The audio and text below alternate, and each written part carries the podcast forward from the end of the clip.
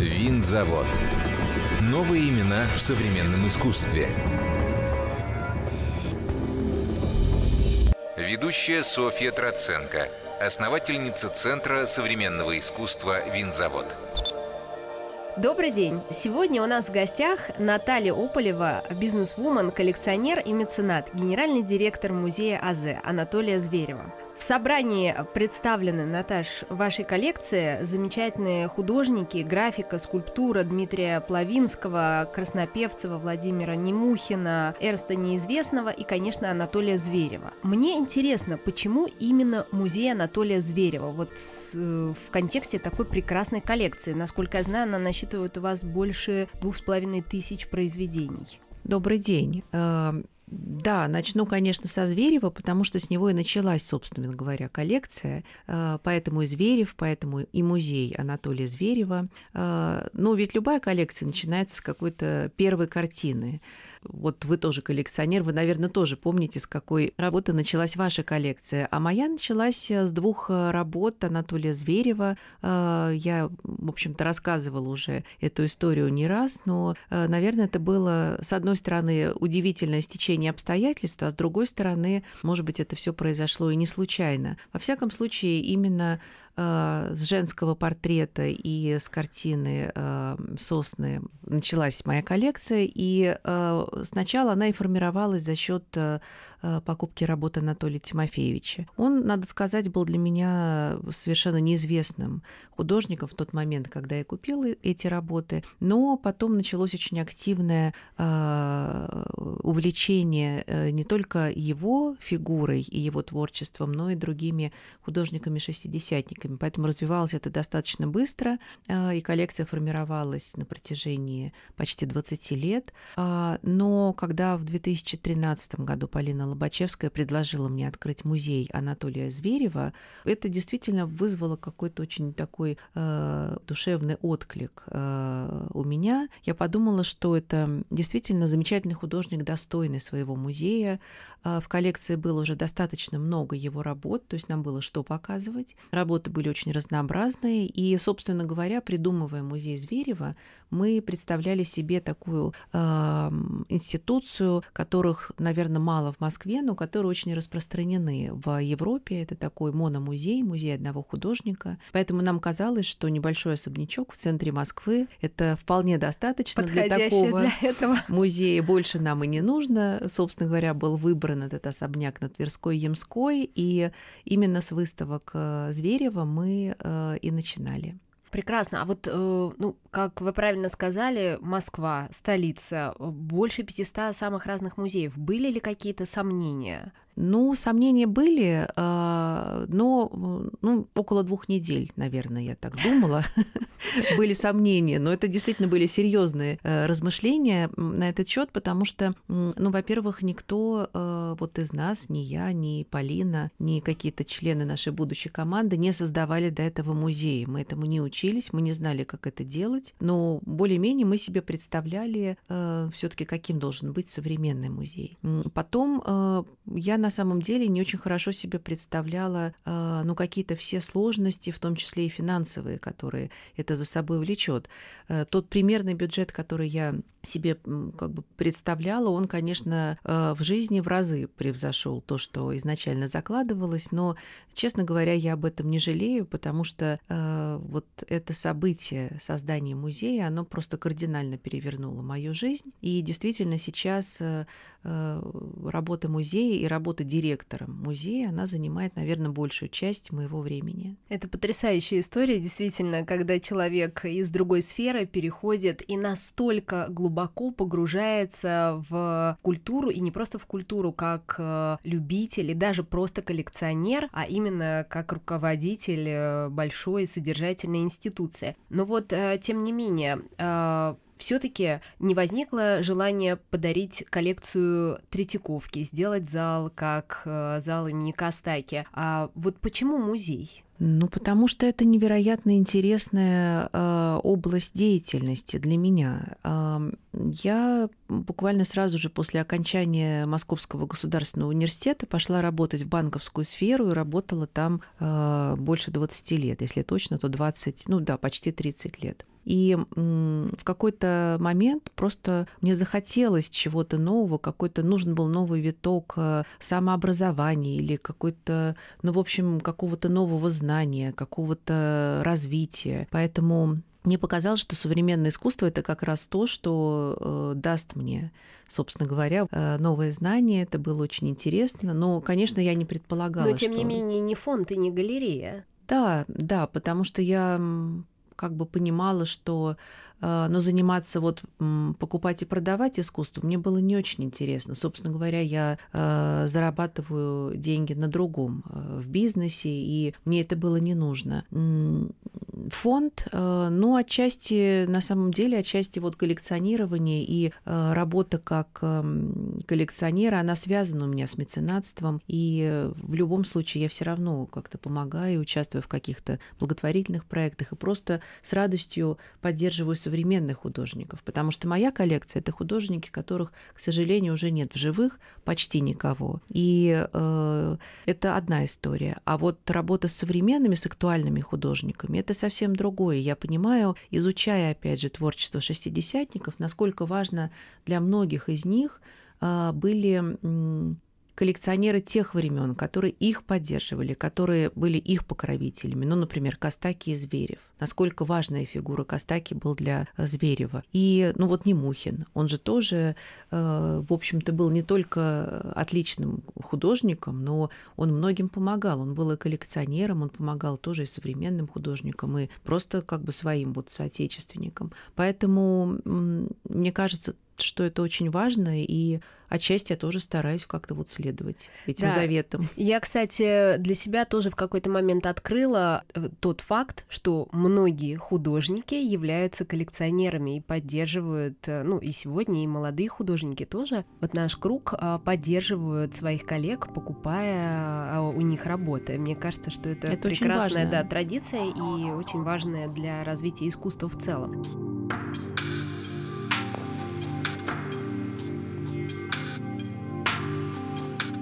Наташ, вот э, вы сказали, что э, открытие музея повлияло сильно на вашу жизнь. А повлияло ли открытие музея на вашу коллекцию? Да, безусловно, повлияло уже подход стал немного другой а, к приобретению работ. Не знаю, хорошо ли это или плохо. Думаю, что хорошо, потому что раньше э, покупая ту или иную работу, я понимала, что она будет висеть дома или в офисе. В общем-то, как говорится, с этого спрос меньше. Утилитарный формат, да, скорее. Утилитарно, да. А когда ты понимаешь, что эта работа будет выставляться на показ, на суд не только простых посетителей музея, но и коллег по э, цеху, если можно так сказать, людей, которые работают в музеях, и искусствоведы, и другие коллекционеры, это, конечно, уже другая немножко история. Вообще показ своей коллекции это на самом деле тоже довольно такое чувствительное э, событие, мне кажется, для коллекционера. Э, ну, не буду сравнивать с художником, но хотя что-то в этом общее есть. Вот художник, он создает свои работы, творения и потом показывает. И, наверное, очень волнительно, как примет публика, Э, одобрит ли или наоборот э, не понравится. И с коллекцией ведь то Это же тоже самое. во многом творческий процесс. Да, так же, да. как создание любого произведения, создание коллекции очень творческий процесс. А в каком смысле поменялся взгляд на коллекцию? То есть что именно изменилось? Ну, конечно, стал строже отбор, безусловно. Период художники. Нет, что нет, сейчас пополняет нет, коллекцию? Нет, период остался абсолютно тем же, и я считаю, что это очень важно, если ты собираешь коллекцию, а не просто вот э, покупаешь то, что тебе нравится. Это тоже возможно, это совершенно нормально, если человек покупает разное. Но если ты хочешь собрать коллекцию, все-таки важно ставить какие-то определенные рамки и границы. Либо это фигуры одного художника, либо какой-то определенный жанр, период страна. А как вы определяете свою коллекцию? Что является основой, ядром? Ну, это, конечно, художники-шестидесятники, которые начинали поиск э, своего языка, э, своего творческого как бы способа самовыражения в 60-е годы. И несмотря на то, что в прошлом году вы сделали фантастически важный для всей индустрии проект, это премию Анатолия Зверева с большой выставкой, где было показано большое количество современных, в том числе и молодых художников. Это не стало пополнять, то есть ваша коллекция не пополняется этой частью, то есть она относится только к работе музея и премии. Соня, представляете, это был не прошлый год, а позапрошлый. Боже мой, как быстро летит время. Это был 21 год. Я да. тоже сейчас с ужасом поняла, что мы уже в 23-м, да. а это было в 21-м году. И пару слов про эту премию, mm-hmm. потому что мне кажется, что это событие просто взорвало наш профессиональный мир, несмотря на присутствие в системе какого-то количества премий, но тем не менее это было невероятно профессионально и содержательно сделано. Спасибо большое за такую высокую оценку. Вы знаете, мы объявили эту премию в 2021 году, в начале 2021 года, так как э, это был год э, 90-летие э, Зверева, и мы подумали, что таким образом будет очень хорошо отметить э, этот такой серьезный очень юбилей. Мы взяли девизом премии фразу э, нашего главного героя Анатолия Тимофеевича «Жизнь скована, искусство свободно». И, собственно говоря, никаких ограничений по приему заявок, по э, отбору работ мы не, не делали. И мне кажется, во многом благодаря этому вы получили такой интересный срез того, что происходит сегодня в современном искусстве. Безусловно Безусловно, да. Э, но это была и тяжелая работа для экспертного совета, потому что пришло более двух с половиной тысяч заявок. Это был open call, и э, у нас было восемь э, членов экспертного совета, которые представляли разные сферы арт мира. Это были и галеристы, э, то есть те, кто продают искусство. Э, это были представители образовательных э, учреждений школы Родченко, те, кто учит художников. Это были представители музейных институций. Был даже художник Сергей Шутов, который как бы давал свою интересную тоже точку зрения и позицию в отборе работ. Поэтому мы готовились к премии 9 месяцев. Это была интереснейшая работа. Это была опять э, новая для всей нашей музейной команды. Мы впервые э, занимались тем, что делали премию, поэтому она для нас оставила ну, какие-то невероятные яркие воспоминания и впечатления. И да, мы хотели как раз э, ну, все, наверное, хотят открыть какие-то новые имена и э, найти новых художников, но мне кажется, что вот в тех 50 претендентах, э, которые были выбраны экспертным советом, среди которых уже потом жюри, это были другие люди, выбирали победителей, вот эти 50 э, номинантов премии, они включали в себя и новые имена, и уже известные те, которые, ну, знакомы нам по выставкам, по коллекциям. Мне кажется, это был такой важный действительно срез того, что происходит сейчас. Я, кстати, очень горжусь тем, что выставка премии проходила именно у нас в Центре Ой, Спасибо, что вы нас приняли. Для нас это тоже было счастье. Э, Наташа, а вы планируете эту премию делать регулярным? То есть повторится ли это? А, я думаю, что э, мы ее сделаем еще. другое дело, что я бы не хотела делать это очень часто. Мне кажется, что э, даже интересно просто будет и для нас самих, и для всех, если все-таки пройдет какое-то время. Без обязательств, да во-первых, без угу. обязательств, и пройдет какое-то время, ну, я не знаю, три года, а может быть и больше, может быть и пять лет, но зато, ну, вырастет новое поколение художников. А, мы поймем и это будет интересно отследить, а что же произошло вот с теми номинантами или победителями, а, которых мы выбрали в 2021 году. Они пошли дальше, они выстрелят, или наоборот, может быть, появятся новые имена. Мне это было бы очень интересно самой.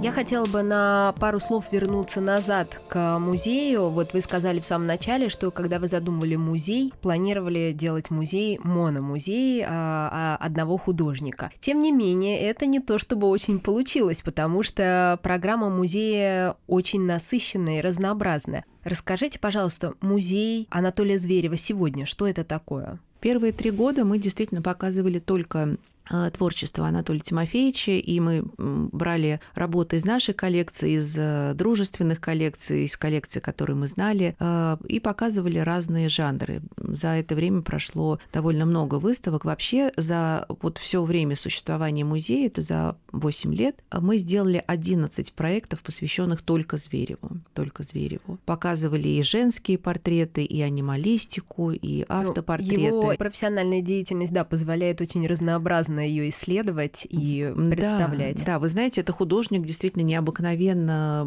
разносторонний, разнообразный и плодовитый, и, э, в общем-то, ну, есть несколько очень крупных коллекций, э, которые действительно давали нам возможность делать какие-то интересные проекты, не повторяясь. Но э, вот после трех лет такой активной работы с наследием Зверева мы поняли, что все-таки рассказывая про Зверева, мы все равно так или иначе касаемся других художников, с которыми он дружил, коллекционеров, которые сыграли очень важную роль для него, каких-то персонажей и вообще в целом об эпохе, когда он жил. Невозможно было говорить просто о Звереве и не касаться э, всего того, что я перечислила. Тем более, что в коллекции продолжало увеличиваться количество художников-шестидесятников. Мы понимали, что музей для этого маловат, площадки явно не хватало, поэтому родилась идея э, таких совместных проектов на Э, партнерских площадках. И первую идею, как бы первое место, где мы воплотили эту идею, был э, электротеатр имени Станиславского, где был показан проект, э, объединивший работы Петра Беленка из нашей коллекции и фильм Тарковского «Сталкер». Мне кажется, что этот проект тогда, он, может быть, как-то прошел, ну, можно сказать, немного незамеченным э, профессиональной группой. А, но, тем не менее, для нас он был очень важен, потому что мы поняли, что это хорошая тема и хорошая э, возможность показывать коллекцию где-то еще помимо музея. Поэтому э, второй частью этого проекта уже был проект, посвященный Плавинскому и фильму Андрей Рублев. Мы его сделали в новом пространстве Театра наций, и э, это было такое продолжение идеи. И, собственно говоря, э, именно этот проект увидели в фонде Франко Дифирелли и предложили привести э, прорыв в прошлое, как он назывался, привести во Флоренцию фонд Франко Дифирелли. Но когда мы приехали, я и Геннадий Никич и другие члены нашей команды приехали во Флоренцию, мы поняли, что это замечательная палата, палаццо э, конца XVIII века, поздний барокко, оно совершенно не подходит к фильму Андрей Рублев и к той сути проекта, который прекрасно мы показали, как мне кажется, принял очень хорошо, принял у нас пространство э, в Театре нации. Там это никак не работало. Поэтому мы это обсудили с э, автором этого проекта и куратором Полиной Лобачевской. Она мгновенно предложила, давайте делать третью часть. Поэтому родилась идея сделать проект «Новый полет на Солярис». Собственно говоря, такая трилогия. Э, и вот эта третья часть была показана именно в Флоренции. И в Третьяковке потом мы объединили все три части. То есть таким образом мы стали показывать э, вторую часть коллекции художников-шестидесятников.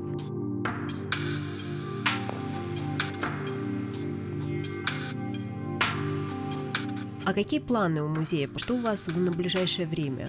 Мы сейчас только что открыли несколько выставок подряд. Э, в музее сейчас работает выставка «Мой учитель Леонардо». Э, тоже проект, который я давно хотела показать. И, э, в общем, мы показали опять много Зверева. Надо сказать, что какие бы проекты мы ни делали в нашем музее, показывая разных художников, и современных в том числе, на Зверева приходит больше всего публики. Это очень интересно. Наташа, а какая роль у вас в музее? То есть это администрирование, как у директора музея, или вы погружаетесь в содержательную часть, или есть э, команда профессиональных кураторов, экспертов, кто э, работает э, над содержанием и программами музея? Вы знаете, у нас музей-то небольшой, и у нас команда это такая вот постоянная, кто работает, это, ну, там, 10-12 человек, поэтому на самом деле мы все очень погружены в каждый проект. Безусловно, я тоже, потому что это моя коллекция, это э, созданный мной вместе с Полиной Лобачевской музей, поэтому, конечно, администрирование это, ну, это не то, что было бы мне интересно. Полное погружение в проект, подготовка проекта, вот это, да, это то, что меня очень интересует. Замечательно. Мне по-прежнему очень интересна ваша составляющая именно как коллекционера, и дайте, пожалуйста, совет начинающим коллекционерам, вообще вот исходя из своего опыта, каких ошибок не надо допускать? А, ну, мне кажется, во-первых, не надо ничего бояться, и для того, чтобы понять, что тебе интересно, надо, конечно, много ходить и много смотреть. И вот эта насмотренность, она очень важна для коллекционера. Тем более, если это начинающий коллекционер, то нужен какой-то э, фундамент. Э, нужно много читать, нужно общаться с другими, наверное, коллекционерами, и нужно ходить по выставкам, по музеям, нащупать как бы свою историю. Ну и потом, если ты уже понял, э, что тебе интересно, дальше уже ну, заниматься этим азартно. Потому что любая э, значимая коллекция – это, конечно, страсть, это азарт. Спасибо большое, Наталья. Спасибо. Заводская афиша. 29 апреля художница открытых студий винзавода Саша Пучкова проведет читку пьесы, а 30 апреля пройдет лекция «Вивата Эко», о создании религиозных образов в деревянных киотах. Мероприятие входит в специальную программу открытых студий винзавода. Вход по регистрации на сайте ЦСИ «Винзавод». Философия панка в истории, культуре и моде до 31 мая. Аутентичные интерьеры, кожаные куртки, цепи и музыка на выставке «Панк-культура. Король и шут». Подробности на сайте ЦСИ «Винзавод». В галереях новые выставки. Проект Нестора Энгельке во Владей. «Утопия» и «Ухрония» Сергея Сонина и Елены Самородовой-Сониной в галерее «Астра». Проект Евгения Михнова-Войтенко о невыразимом в «Попов Арт» и другие выставки. История княжеской судьбы и производства вин. Различия стрит-арта и вандализма. Главные лица российской арт-сцены – все это экскурсия Центра современного искусства «Винзавод». Билеты на сайте ЦСИ «Винзавод». Перед посещением ЦСИ «Винзавод» уточняйте время работы галерей. Вся информация о билетах, их наличии на сайте www.vinzavod.ru. Новые имена. Совместный проект «Радиокультура» и благотворительного фонда поддержки и развития искусства «Винзавод».